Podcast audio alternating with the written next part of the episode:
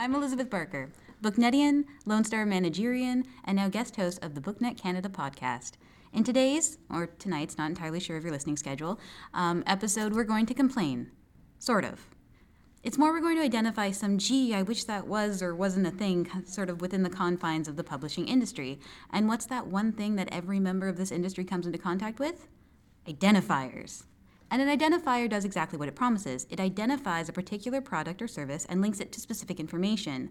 Identifiers are not exclusive to the book industry, but we have three that more or less cover all bases of our supply chain. The most recognizable of these is the ISBN, which, for future trivia team purposes, stands for International Standard Book Number. Now you can impress your friends and, and non publishing friends, and some of your publishing friends, at parties. This 10 or 13 digit number has been adopted in over 160 countries, is used by everyone you know professionally, and encompasses information on the product, such as title, format, edition, etc. One of the main strengths of the ISBN is the fact that it's considered transactional. It's a way to convey information to trading partners that is widely supported and more often than not leads to monetary gain.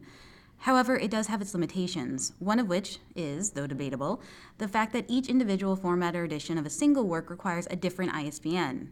Unlike the ISTC, which stands for, okay, I'll give you a second to guess.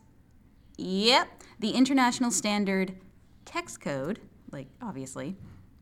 It wasn't obvious, I had to Google it. The ISTC refers to a textual work, so different formats can be united under a single work identifier. And this isn't useful to retailers or distributors who are selling specific versions of a book. Usually, a different price point depends on format, not to mention territorial issues for different editions, which could lead to deep and long lasting supply wars, which I am early dubbing the War of Rights. May it never come to pass. The truth of the matter is that though keeping track of every single instance of a book by one number is phenomenal gift in a certain light, it doesn't benefit the entire supply chain, and so, though it has its merits, the ISTC never truly caught on. But that brings us to the shining light, the identifier surging with potential, the ISNI, the International Standard Name Identifier. I made a joke once in a large meeting that got zero response, so of course I have to make it again now. Um, the joke is that we nickname the ISNI the ISNI, which rhymes with Disney, um, because it's a dream and a wish your marketing colleague makes when you're fast approaching any contributor deadline. It's a fairy tale we tell publishing students about this magical number that unites all works based on contributor. ISNI is not exclusive to the book industry. Any actor or artist you know and love will most likely have their name registered with the ISNI International Agency. Was Chris Evans the first name I looked up? Yep. And you don't have to ha- be a true human to even obtain an ISNI. The number identifies the persona, not necessarily the person. Lemony Snicket, for example, who is both a pseudonym and a fictional character, has his own ISNI, and that ISNI is separate, though connected to Daniel Handler, the true author of the works. And yes, in this one instance, the ISNI did kind of kill the marketing ploy. This, of course, is the briefest of overviews. Instead of me continuing to ramble on and on and on, I thought it would be more interesting if we contacted the leading authority in regards to book standards, who is not an organization in himself, though he could be, Tom Richardson. And luckily, he works like 50 feet away from me, so I just kind of waved him over. Hey Tom, thanks for letting me pull you into this random room with a microphone. I was hoping you'd be able to share some of your insight into identifiers with our listeners. Well, you're right about my rambling on philosophically. So I guess, yeah, it's, it's fun. I, I liked your, your what you said about identifiers. I mean, it's basically something that identifies something, but it's the databases and the computer networks and the uh, the interweb that uh, provides the links between the information and the services. So a successful identifier is one that gets used, and something or someone has to benefit from it, and to be successful, there also has to be enough identifiers available to be used. So print retailers needed the ISBN to support efficiencies in their business in the 1990s. Uh, you know, for one thing, they wanted EDI. They wanted to be able to like just transfer orders back and forth. So they, they forced the publishers to begin to use ISBNs pretty much universally. I mean, I can remember when I started the industry, there were some poetry books that you could find without, uh, you know, a barcode on the back of them, but they were few and far between. By the late 90s, though, the ISBN had enabled book selling on the internet to begin, and it also had allowed the development of international standards for metadata. So ISBN basically was the reason we have EDI, ONIX, and other forms of, of book metadata, and it is a remarkable thing what could be done if there's just enough identifier use. Now, I- if you want to take back step slightly, an ISBN is just a shortcut to an entity, publishers. Mm-hmm. And they are currently tasked to track creators, content, and format as a saleable object. I mean, that's basically the definition of a book that we, we have now. So, what sorts of things could we do if we had widespread use of identifiers for creators or content? Because I don't really think you can take format away from publishers. Okay, but what about the ISTC, which hasn't seen the same support as ISBN? So, okay, ISTC re- represents the work, the thing the publisher gets the rights to and creates books from. So, it would be invaluable on either side of the ISBN. So, useful to agents to track rights sold and available to publishers, uh, and on the other side as well for libraries and other users after the fact. Um, used bookstores, bibliophiles, anybody who needs to find the equivalent content or track all things available that were created from a work. And it would also be invaluable for publishers in the middle to just you know use as an identifier to help link their records together. Anyway, so the, the thing might be to just think think of it in those terms. How could we increase sales by enabling books and other product offers across, say, two retailers? Because it would be quite simple to link the downloadable audiobook to the print sale if they were quickly linkable. Now, th- that sort of thing could be done now. There's no reason you couldn't do that, even though they might be sold through different services. An identifier might just make it simpler to do that. It might support a type of transaction that uses the, the content as, as its hinge, and it just make things simpler. But the reason publishers had trouble with the ISTC uh, was what? Well, one cost, and publishers thought it would be self defeating to enable consumers or institutions or anything else to find equivalent content in another market for a less price uh, across uh, a number of things. It would just make it make their rights sales less meaningful. Well, I guess anything in the public works would just be a nightmare. How would you make your edition stand out from anybody else's? Uh, there, I think the ISBN works well, uh, just because, I mean, Pride and Prejudice, everybody's got a copy of it someplace, and uh, you're just trying to tell them all apart as individual formatted entities. So, getting to like the, the big thing that you need to have is use. I mean, if you don't have widespread use, you don't have an identifier. And nobody has basically implemented ISTC as a widespread identifier. Now, that's not entirely true because the librarians actually use work identifiers and they use them now. So there are identifiers out there that are performing an equivalent function, but mm-hmm. I don't, as far and as far as I know, rights and rights agencies must be having the same issue or must track their their content. So I'm sure there are identifiers on either side of the ISBN that function in the same way, but I don't think that librarians get a hold of the the rights ID and use it, or vice versa. So, you know, in effect, we have something that could be identified content mm-hmm. that we don't provide a, a, a trackable identifier onto, and just because people refuse to use it, or one side of the fence, uh, uh, one side of the transaction, librarians are using something that they clutch together. The other side of the fence are doing something else, so they see no advantage to combining their forces. And publishers in between them are doing nothing to help. So that's basically where ISTC sits. So then, of course, if we bring up the ISNI, do you think it's ever going to replace the ISBN if it's more universal in a sense? Well, uh, no. Okay, I mean, okay, ISBN might be replaced, and widespread use of ISNI might be a factor in helping it get replaced because, I mean, I don't, I don't think anybody at this point thinks that ISBN is the ideal identifier for use in the digital realm. No. So, I mean, it, it was great when you had hardcover and soft and mass market, and uh, you know, and now things are too fluid. So, I mean, the ONIX standard now supports a price composite that can isolate licensing arrangements. I mean, it's simply because you need to sell one ISBN more than one way. Well, we also ran into some problem digitally with ISBNs and the fact that many publishers, when it first started, decided that format didn't matter. So a PDF and an EPUB would share an ISBN, which is a nightmare.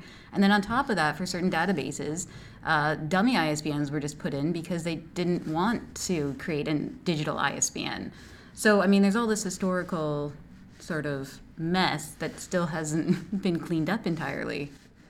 Gives me the willies when you say digital ISBN. But I know it's not a real thing, but you understand what I'm saying. I, yes, unfortunately, yeah. I mean, they're, they're separate supply chains, and and you know, I mean, in a sense, having an ISTC, something that identifies content that linked the two supply chains, would work a hell of a lot better than expecting ISBNs being twisted to to represent a digital formats as well as print formats when they're not really the same thing. But anyway. But what about for the ISTC something like uh, the Harry Potter graphic novels, where technically it's based on works by J.K. Rowling, but it's usually the different book and a different illustrator, so they have different creators and different content. Would all of the would any of these identifiers help other than the ISBN? Okay, if, if we understand that an ISBN represents kind of three things, I mean, a, a, a saleable object, a format, and uh, a linkage that's you know handled internally within a publisher between the the content and the uh, and the creator. They license from the creator. They manipulate the content to create the product that they sell in a format. Mm-hmm. If you look at it from that point of view, and ISNI is a free-forming identifier that would link things outside of the objects.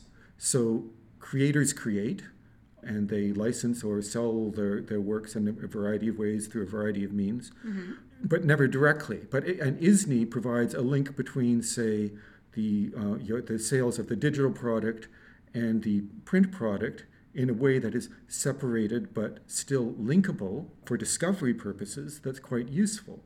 So, as a thing to drive discovery, ISNI is a much more superior vehicle than the, the ISBN because basically, well, what you'd have to have a matching table listing 50 ISBNs Yes. to know that they represent the same thing or It is a nightmare. I've done that, related product composites in ONIX, you know, will which are not often filled out.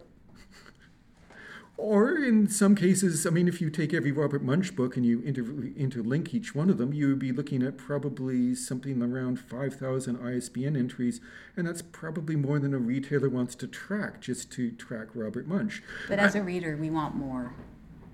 Well, we want more, but I mean, it could all be replaced by an ISNI. Yes, That's the true. point. Is all of Robert Munsch's books are identifiable through an ISNI. He has an ISNI. I don't know that absolutely for sure, but I can virtually guarantee it because he's published so many books that a librarian would have provided an ISNI for him by now. And it's it's for the price of looking it up and, and throwing in your data, you could start creating a link between records that would enable other good things to happen. I mean, everybody's excited about blockchain and its possibilities. I still don't understand what they are myself. But if you wanted to replace the ISBN, you are going to start needing to build other links between uh, be- between the products than just an ISBN, because an ISBN is not a really good way to link products. Blockchain may be a really good way to enable the content to be sold with or without photographs because all the rights information can be made transactional and you can choose the amount of transaction that you're willing to pay for. So you might get the text without the illustrations, you might get the illustrations in the text, or you might just get the illustrations. And each one of those is probably a blockchain enabled transaction that could be done in some sort of distant future that mm-hmm. not here yet. But it would work better with an ISNI, wouldn't it? I mean, it just would have an identifier that made the content creator more stable. That's true. But I mean, not every publisher who publishes their author has all of their books in their library. So you can see where the ISBN keeps that sort of right separate. Well, I mean, it, it represents what a publisher holds. Yes. I mean, publishers are right now working to try and maintain their rights to all three of the things that they have the relationship to the author, mm-hmm. access to the content, and the ability to make a, a, a saleable product from it. But if, you know, life Hmm. or something, or, or the, the, you know, the, the creators want to do it in a slightly different way, then they may be forced to start changing, whereupon an ISBN becomes devalued because that's what it represents, and it's not really designed to represent anything else. Whereas an ISNI is just simply a, a, a discovery tool for finding the content producer. An ISTC would be a way, uh, the same sort of thing potentially in the content. Uh, potentially, it should be a discovery tool for finding the content. And uh, for digital marketing, I mean, this is the ideal solution. You have not only every book written by a creator at your fingertips, you also have all of their social media handles and any sort of linkage you can put there. Right. I mean, it's just, it's so perfect for this sort of new wave of digital marketing. It's, it's sad that there's a further division between print and digital, but they really are two separate worlds. Yeah. I mean, there's all these uh, general concepts that float around for, for things that might change. There's discussion in the standards community about whether or not contributors should be handled, you know, distinctly from the, the book. I mean, it's a very logical way. It's always been a logical way to organize a database, mm-hmm. but it would help a lot if it was like done more universally in, in various systems. I mean, it would enable events and other things to be more stably and better presented in a more efficient way. So th- th- there's a lot of reasons for having an identifier separated out.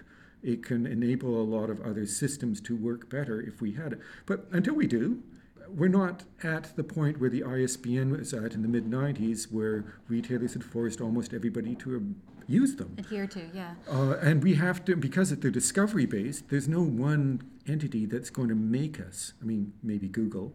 Maybe Google will make us. I mean, it's interesting that Google, inv- uh, owner of YouTube, invests in ISNI for YouTube content. I mean, that's how they identify it. That's how they're using it. So Google recognizes the, the, the value of this. Mm-hmm. The question sort of is, is do, does the publishing community benefit or not from making books more discoverable? I mean, uh, and that, you know, where ISTC came up, we said no. so maybe we should say no to ISNI, but ISNI is a little more distinct from that, and it's because, you know, the, it's not the content itself, but a, a secondary attribute to the content, the writer, then you know maybe publishers will be willing to support it. And if they enough do, then the weight of use makes discovery better, and those more easily discovered books will sell more. So, this, of course, is the more philosophical, or as I call it, anything related to Tom, the encyclopedic approach.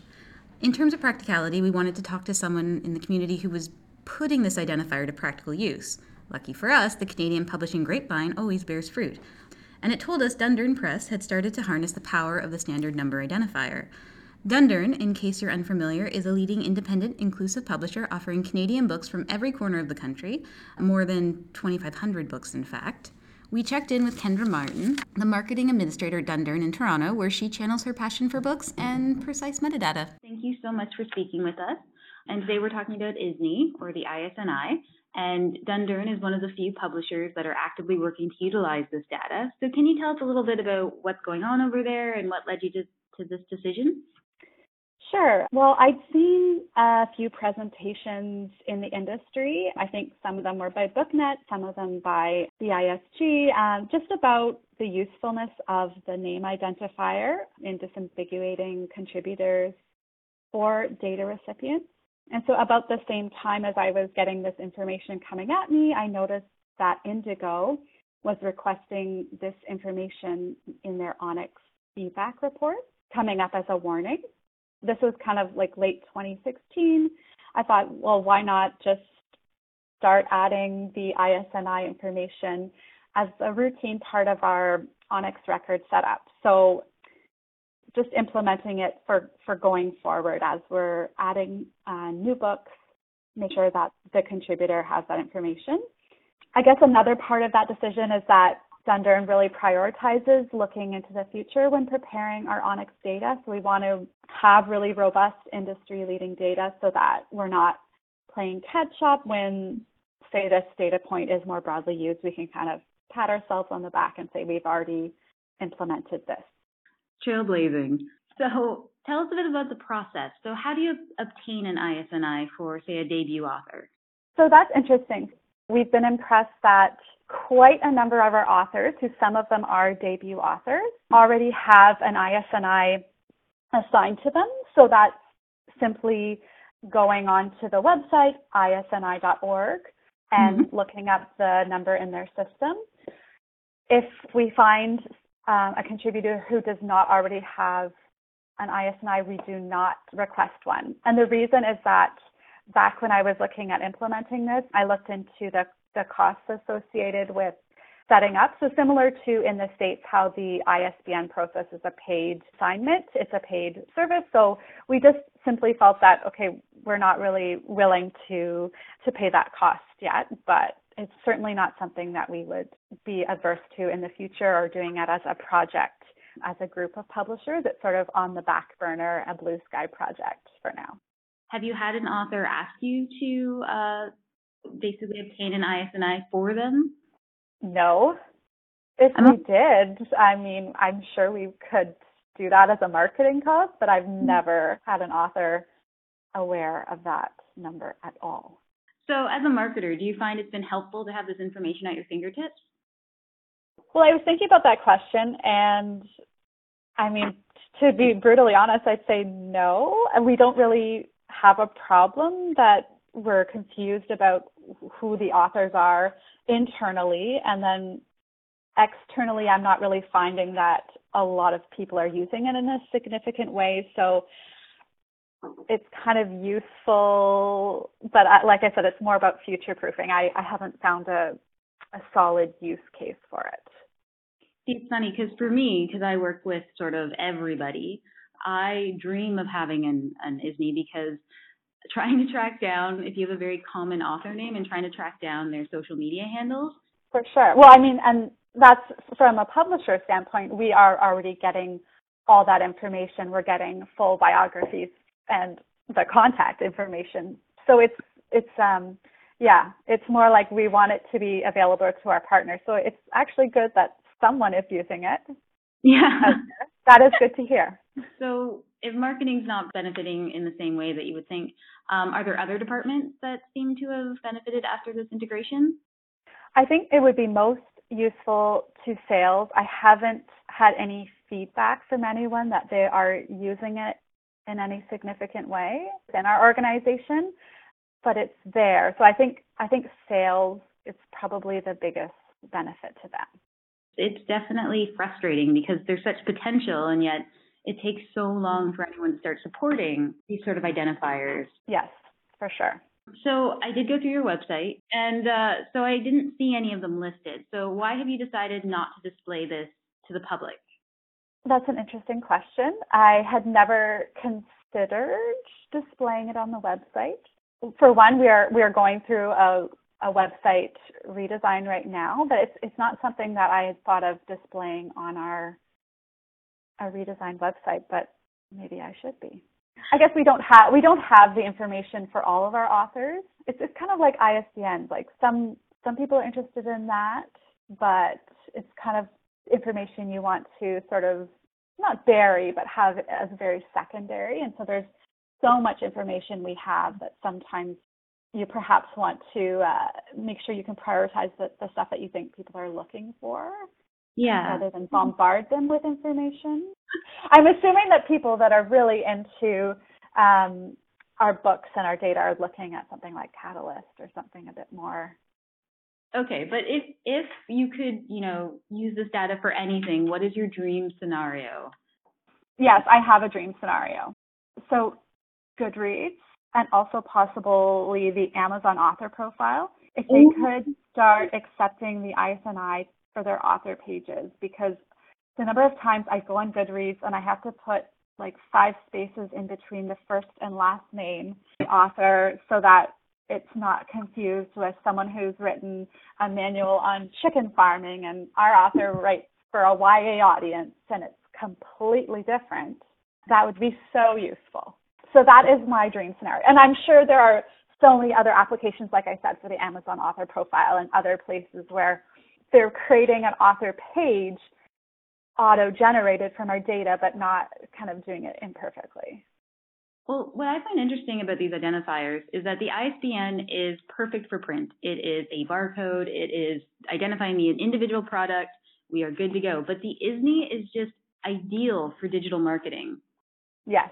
I think all, like all kinds of retailers can use it to tie together, you know, they you know you have series information but what about if an author has written books that are not identified in a series standalones but related and things like um, pseudonyms sophie kinsella has some books that she wrote previously under her real name.